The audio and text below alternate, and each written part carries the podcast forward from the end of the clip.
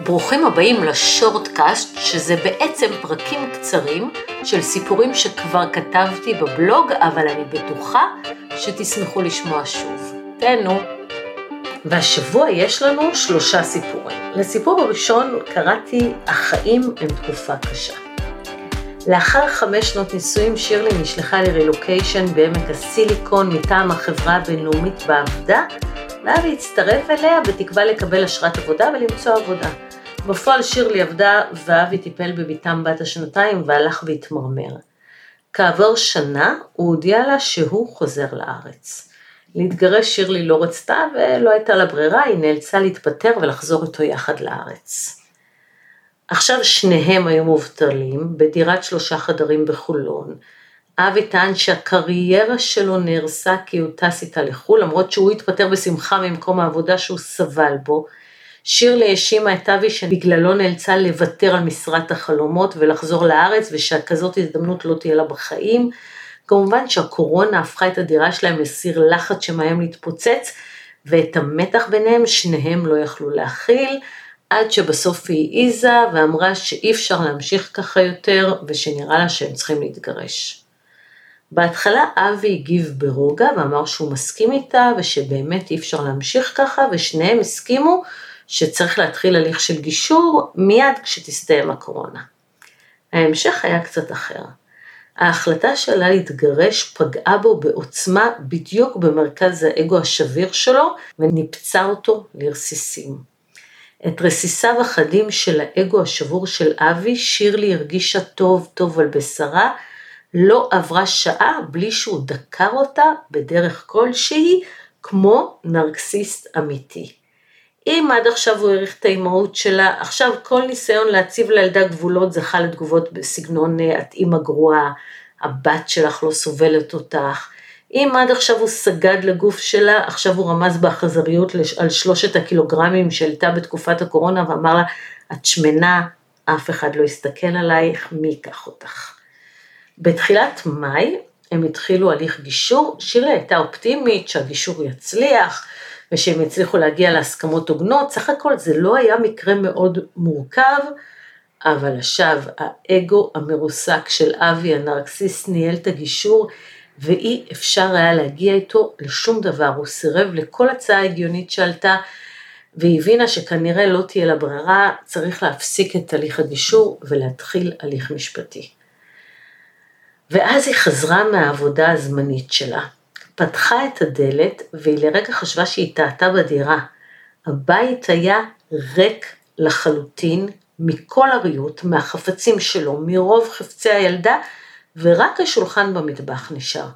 כשהגיעה למטבח, היא מצאה על השולחן את הספר של חנוך דאו, החיים הם תקופה קשה, ובתוכו הייתה הקדשה לשירלי בהוקרה. אז זה הסיפור של שירלי, והסיפור הבא שלנו הוא על רונה.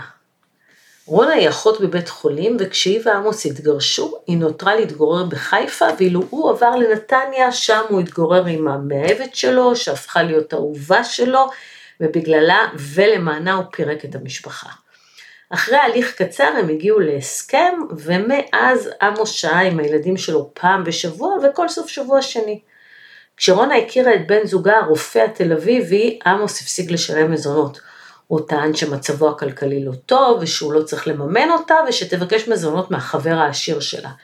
היחסים ביניהם הלכו והידרדרו אבל הם המשיכו לתפקד כהורים לשלושת ילדיהם ואיכשהו הם הצליחו לשים בצד את האיבה ולהיות שם בשביל הילדים. אחרי זוגיות בת שנתיים במהלכה ניהלו רונה ובן הזוג הרופא שלה את חייהם על הקו של תל אביב חיפה, רונה החליטה לעבור לתל אביב ולחפש משרת אחות באזור המרכז. היא הדחיקה את הרתיעה שעלתה בה כל פעם שהיא שוחחה איתו ויצרה קשר עם עמוס. חשבה לתומה שהוא יפרגן למעבר, המעבר סך הכל קירב את הילדים אליו, במקום לגור בחיפה היא תגור בתל אביב, ורונה ערכה חישוב שהמרחק בין נתניה לתל אביב הרבה יותר קטן מהמרחק בין נתניה לחיפה. אבל לעמוס כנראה הייתה שיטה משלו לערוך חישובים, והוא התנגד בתוקף. הילדים צריכים יציבות, אל תשגעי אותם, הוא אמר לה, והוא הודיע נחרצות שהוא מתנגד להעביר את הילדים לתל אביב.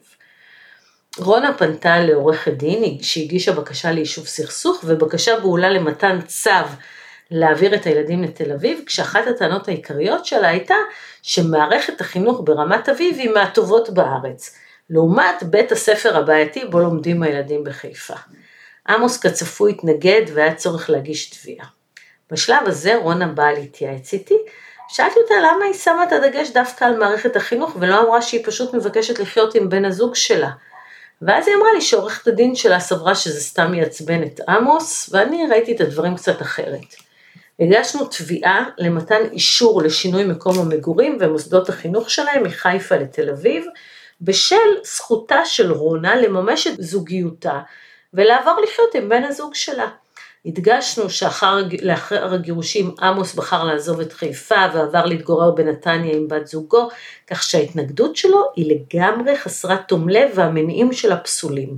ביקשנו למנות בדחיפות מומחה ולקבוע דיון דחוף עוד בתקופת הפגרה ולקצר את זמן התגובה של עמוס לבקשה הזאת לימים ספורים. אני מרגישה שזו מלחמה על החירות שלי, אמרה לי רונה, כשהשופטת הורתה לעמוס להגיש תגובה מיידית וקבעה דיון. עמוס הגיע לדיון לגמרי לא מוכן לחקירה. הוא הודיע שהוא עבר להתגורר בנתניה כדי לחיות עם בת הזוג שלו.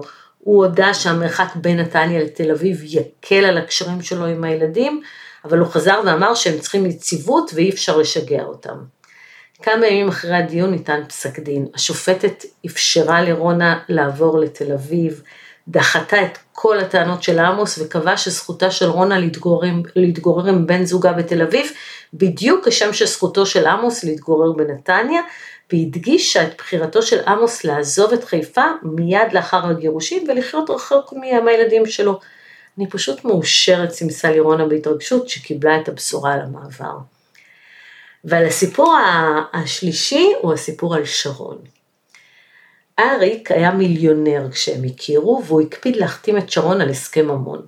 היא הייתה האישה המושלמת עבורו, והם ניסו מאהבה גדולה וחיו באושר ובאושר.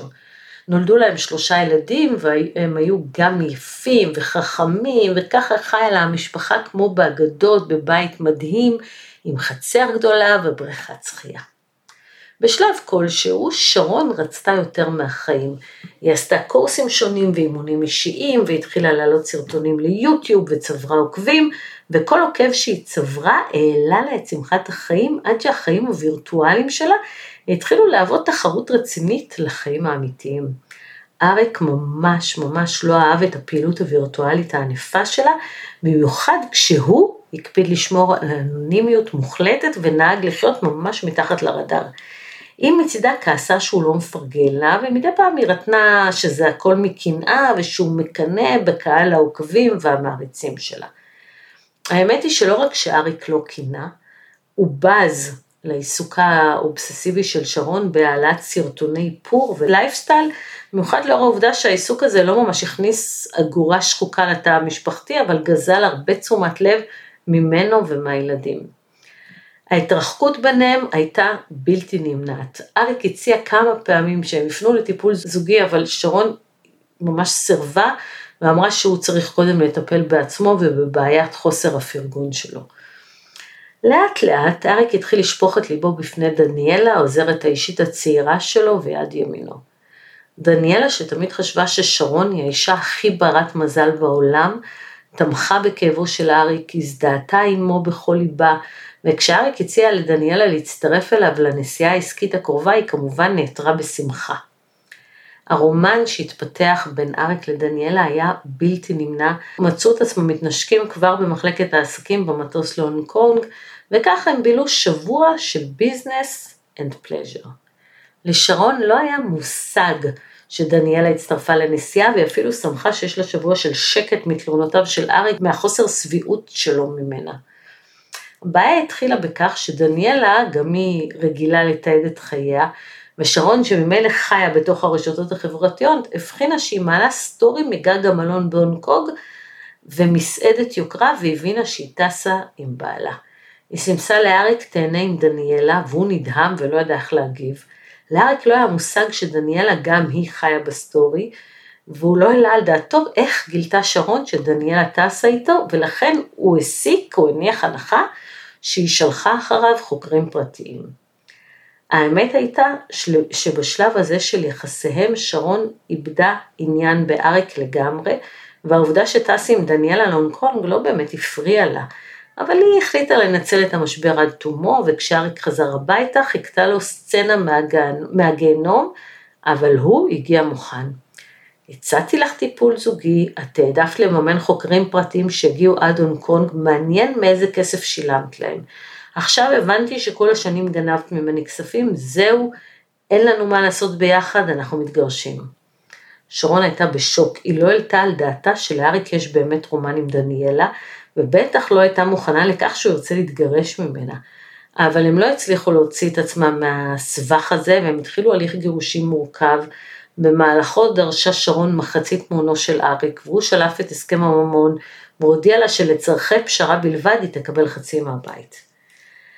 אחרי שנה וחצי של הליכים משפטיים הם חתמו על הסכם גירושים, ורק אז בחתימה על ההסכם היא גילתה לו, רק שתדע שלא שלחתי חוקרים להונג קונג, הבנתי שאיתך שם מהסטורי שהעלתה באינסטגרם, ושלא חשדתי באמת שיש ביניכם רומן, חשבתי שאתה אוהב רזות, התגובה שלך גילתה לי הכל.